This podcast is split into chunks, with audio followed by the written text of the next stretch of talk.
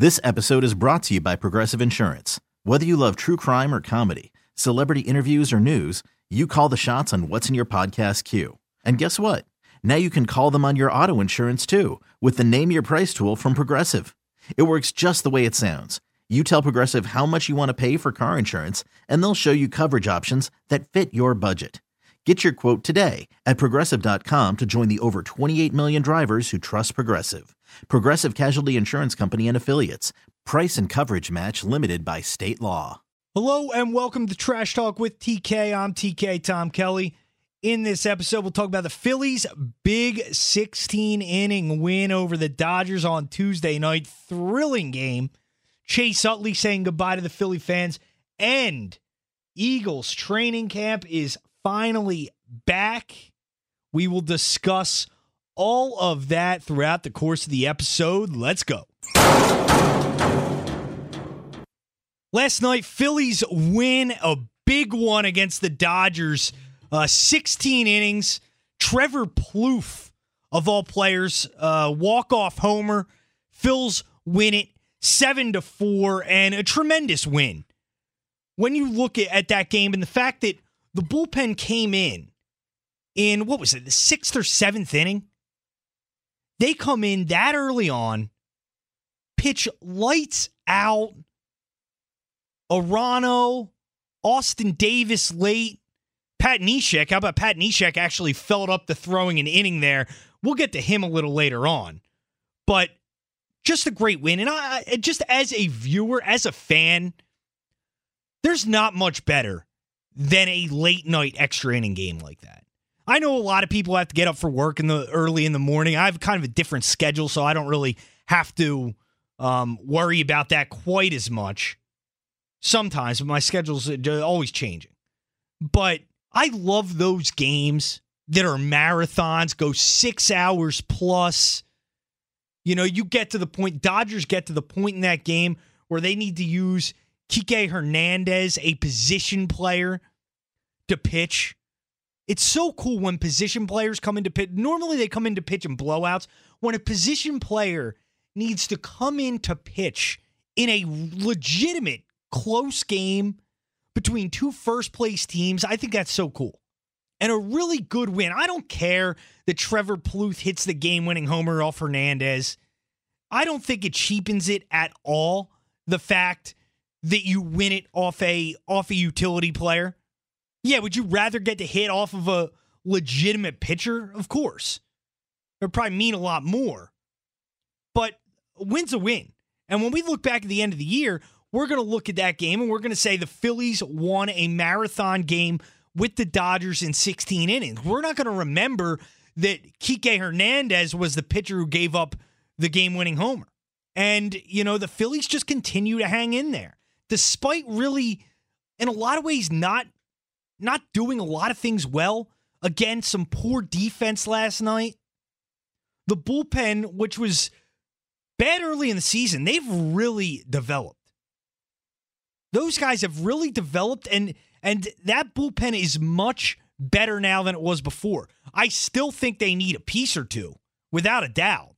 There's still a lot of young guys in that pen that I don't know if I'd, I'd trust a ton in September and hopefully in October.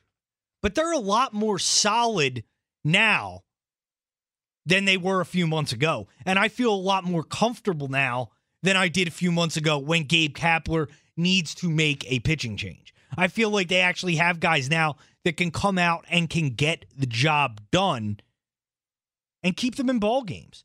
But the fact that they went two months of the season with a bullpen who couldn't get anybody out. The fact that this lineup has, for the better part of this season, underperformed. When you really look at it, the, the, the lineup has not been great all year. Maikel Franco has carried this team over the last six weeks. Rhys Hoskins getting hot again. Odubel Herrera is a streaky player. He'll have stretches where he's great, stretches where he can't hit. But other than that, you know, and Cesar Hernandez has been pretty good. But other than that, the rest of your lineup has been subpar. And the fact that your lineup has been nothing special, your bullpen for half the season so far has been nothing special. The other half, they've been decent. The fact that this team is double digit games above 500 is really remarkable. And so much of this team's success, we've said it time and time again, and I know people like to criticize them. I don't get it. I think it's because it's a lot of the old baseball crowd, which I can't stand, that love to rip on Gabe Kapler. Gabe Kapler has done a phenomenal job. And right now, if I had a vote for manager of the year in the National League, I'm voting for Gabe Kapler. Without a doubt. What this guy has done with a roster that is not special has been nothing short of incredible. A lot of it due to his moves, his his um, philosophies, some of the things that he you know, will do during a, during a game that may not be the classic way to go about it, but hey, Gabe Kapler is not afraid to do things that aren't normal, do things that are different. And I think that's to be respected. And I think the players really, really respond to this guy. I think that's that's the biggest thing that can't go overlooked. The players respond to him. You see, Plouffe hits that homer last time. First thing he does goes in dugout, gives Gabe Kapler a big hug.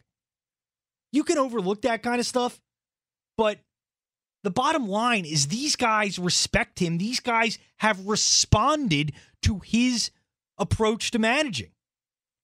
Gabe Kapler said he was going to wrap his arms around these guys. He's going to he's going to love them up. He's going to really kind of embrace them and, and encourage them.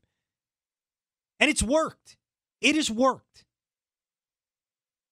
A manager doesn't need to be, you know, a disciplinarian all the time. He doesn't need to be a drill sergeant. Sometimes the guy sometimes the approach that works, especially in this new age of sports, is encouragement and you know, positive reinforcement, which he always does. He won't rip players. I know that bothers some people in the media. I don't I don't have any problem with it. Because when you don't, when you don't rip players and you're constantly encouraging them and you're constantly being positive, that rubs off. It does. It's hard for the old school baseball people, the old school sports people to understand that. But players have changed, personalities have changed. And I love the fact that Gabe Kapler has connected with these players. It's the biggest reason for their success. And this team's a legit competitor at this point. Now, as far as them going to the playoffs and making a deep run in the playoffs, they need help. The team has overachieved dramatically so far, and they deserve a ton of credit for that. But when you look at this roster and you look at what they have, you look at this team, they need some help. They're not going to be able to hang on and win this division. They're certainly not going to be able to make a deep playoff run if they don't improve this team. As I said, the bullpen has been much better of late. There's still not enough reliable guys back there. You know, you trust Arano, you trust Dominguez, Neshek, but he's not he's not dependable because he only pitches when he feels like it. Tommy Hunter's been a little better, but I don't know how much I trust him. Adam Morgan, I don't trust a little bit. Austin Davis has looked a little better recently. But you need a bullpen armor too. And it's incumbent on Matt Klentak to go out and get his manager, get his ball club some help because they need it. The biggest area, the bullpen, certainly an area they could use some improvement, but they really need help on the bench. This team is has no depth whatsoever. I think it's their biggest weakness right now. The fact that you have your starting lineup, which is decent, you could still use another big bat. I just don't know where you put him. Because, you know, all the a lot of the guys, a lot of the big bats on the market that are available are third basemen. But right now, getting a guy that just plays third base doesn't help you because you're out taking Maikel Franco out of the lineup. Maikel Franco over the last six weeks has been one of the best hitters in baseball. And he's, you know, a real good bat in the middle of that order. So Matt Klentak certainly needs to go out. I would look at, at Escobar from the Twins, a guy who can play second base, guy who can play shortstop, middle infield, kind of move Scott Kingery out of the lineup back to that bench utility role. Scott Kingery just has shown, you know, he's still going to be a good player. I really believe that. I just don't think he's ready to be an everyday player for a team in a pennant race right now. I mean, that's a tough thing to do in your first big league season. But you need a guy like that who can step in, play the middle infield, and you need some more bats off the bench. I mean, you look at this bench, they just have nothing that they can go to. You know, you look at the bench, you got Plouffe, big hit last night, but he's not a guy that is going to strike fear in, in, opposing managers' hearts. You have Mitch Walding. Mitch Walding 0 for 14 with 10 strikeouts. You know, you, you don't have anybody. You have Andrew Knapp. You don't have anybody off that bench that can that can get you a big hit. I think they kind of envisioned it would be either Aaron Altherr or Nick Williams. That one guy would step up and seize the job, the other guy be good in that role. Nick Williams seize the job. Aaron Altherr has not performed, and Aaron Altherr, as a result, has been sent down to AAA. Hopefully, he can find his swing and come back up and be an asset in September. But right now, that there's nobody off that bench that you can really count on to get you a big hit when you need it. So that's an area where Matt Klentak needs to improve. Starting pitching is another area where there's been a lot of speculation about Cole Hamels, Jay Happ, a couple former Phillies, whether they could be on their way back. Maybe, but I think I can roll with the current start, starting rotation. You know, you got Nola, you got Eflin, Velasquez, Pivetta, and of course Jake Arrieta. You know, that's that's not the best rotation. Pivetta and Velasquez kind of scary a little bit at the end of the year. Guys who, again, haven't pitched in those kind of high pressure situations, but it's not the biggest need for this team. If you can get a guy like a Hamels or a Happ cheap, yeah, I consider it. But the bench is the biggest area of need for this team. Matt Klentak needs to go out and get some guys who can hit, get some guys who can provide some punch off the bench and some punch in this lineup when other guys need day off or or you know, guys who can spot start at times. Because right now, this lineup is not good enough. And if they don't improve this team, this lineup will not be good enough to keep this team in contention and win a division. The other big story involving this Phillies uh, series with the Dodgers this week, uh, obviously, the final farewell for Chase Utley in Philadelphia. Chase Utley, obviously, one of the greatest Phillies in the franchise's history. Certainly one of the greatest Phillies in my lifetime.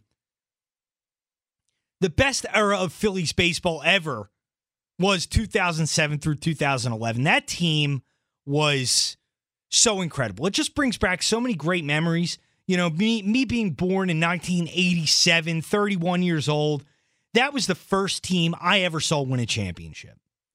And they're going to have a real special place to me. And I think a lot of sports fans in this town, my age, just how much joy they brought over the, those years. I mean, it was a great time. I had Sunday season tickets to the Phils from 2008 through 2010. And it was so fun going down there every week and, you know, going to so many games and we get tickets to every uh, one game per playoff series and going to so many great playoff games during that era. I was very fortunate to where I got to go to some amazing games. I was at the uh, CC Sabathia game two against the Brewers, game five when they won it in 2008, where Chase Utley, we'll never forget that play. Just makes one the, the classic Chase Utley defensive play the fake throw to first, throw home to get the out, and keep that game tied for the Phillies. And then they go on to win it. And it was just incredible. And he was, and we, we hear people say it about him all the time, but it's true. Chase Utley is a shining example of how baseball should be played. The way that guy busts it, night in, night out. He never took a night off, never cheated you on effort. Always, you know, dead ground out, Nothing he can do. He's still busting it down the line. And it is amazing to me that after all these years, who would have thought that of all those guys playing on that team, that in 2018, Chase Utley'd be one of the only ones left.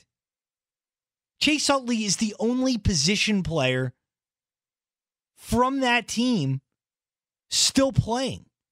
And how crazy is that when you think back to 2012, 2013, when his knees were so bad, his knees had had degenerated so bad. Remember, he was taking ground balls on a chair at third base, just out trying to preserve his his knees for a few more years. Somehow, he made some train changes to his training regimen. He worked his butt off and he's still playing in 2018. All the rest of those guys Howard, Victorino, Rollins, Jayson Werth all of those guys are gone. All those guys are done. And I find it remarkable. Chase Utley is the one that's still playing because it certainly didn't seem like that would be the case back in, in 2012 when his knees were just in such bad shape. But a great all time Philly, and just seeing Chase Utley on the field brings back so many memories. And it's great that fans chanting for him and cheering, you know, for him to be put in the game last night and booing Kike Hernandez when he comes up the bat. But I did have major issue with what the fans did in the 12th inning when Chase Utley did pinch hit. So Chase Utley pinch hits, gets a single, to cheers. And I get that Chase Utley's beloved, and I get cheering Chase Utley and, you know, honoring him. But you can't do that. You can't do it. You're in a pennant race, you're in a race for the division. This is a huge series. Chase Utley's not on this team. Chase Utley, you know, he's a Dodger now. And I think he would understand. Uh, cheering him getting a hit in that spot, I didn't like it. I think it's kind of disrespectful to the current Phillies a little bit. The fact that, hey, you're in a real race for something. Okay, if if you're not in it and you know you're 15 games back, that's a different story. But you want to win this game. You want the Phillies to win this game. And I think Chase Utley would understand that. I think that's why Chase Utley knew it was a big spot every time he's come to the plate, he's pretty much tipped his cap to the to the fans, especially his first at bat of games. He didn't do that last night. I think the reason he didn't do that is he understood not right now. Right now, they're the enemy. And it was too big of a spot at that point in the game to worry about, you know, honoring Chase Utley. And I think Chase Utley didn't have time to worry about being honored at that. He wanted to get a hit. He wanted to help his team win the game. I'm not saying, you know, boom, I'm fine with you cheering him coming to the plate. But when he gets the hit, you can't cheer that. You can't. And I thought that was really weak of a lot of the people that were at the game last night. But that aside, I really am happy that Chase Utley decided to announce the fact that he was retiring at the end of the year before the Dodgers came in for this series to give the fans in this town an opportunity to honor him, an opportunity to say goodbye. Because he is one of the most beloved players I've ever seen in this town. Chase Utley, in my lifetime, he ranks third for me as far as athletes that I have loved in this town. Number three is Chase Utley. Number two is Brian Dawkins. And number one is Allen Iverson. And when you look at those three guys, the reasoning I think I have them in those positions, why I admired all of them so much, is they never cheated you on effort. They always gave you everything they had every every game. A- AI, maybe not so much during practice, maybe not so much off the floor, but when Allen Iverson was on the floor and he was in the game, he was giving you more than any athlete I've ever seen. And same thing with Brian Dawkins, same thing with Chase Utley. They wanted it so bad played their hearts out all the time. And it's going to be sad when Chase Utley, you know, is gone. And this, I'm recording this right before the Thursday afternoon game or the Wednesday afternoon game, the series finale. His last time stepping on the diamond at Citizens Bank Park. And it'll be sad. No doubt it'll be sad. One of the greatest Phillies of all time. And if the Phillies don't win the World Series this year, I really hope the Dodgers do. I would love to see Chase Utley get a second one before his career is over because he's definitely deserved it. And I think he's a Hall of Famer. The debate, you know, he's a kind of borderline. I think Chase Utley's a Hall of Famer. When you look at the longevity, you know, the fact that he was able to play these last five years, yeah, he hasn't been great for the Dodgers, but he's contributed to that team enough where he's still on the roster. And the fact that he's been able to play this long, you look at his numbers, he's right there. And when you look at him in the history of second baseman. He's one of the best hitting second basemen in the history of baseball. I think Chase Utley's a Hall of Famer. I can't wait for him to come back here. I think his number should be retired, along with Jimmy Rollins, along with Ryan Howard, along with Cole Hamels in this town. They're the four guys from that era of Phillies baseball whose numbers I'd retire. I think they all earned it. And now, before we wrap up, I do want to give a little preview here. Training camp starting Veterans and rookies reporting today. First practice tomorrow. Talk a little Eagles football. We finally made it. Eagles training camp starts on Thursday.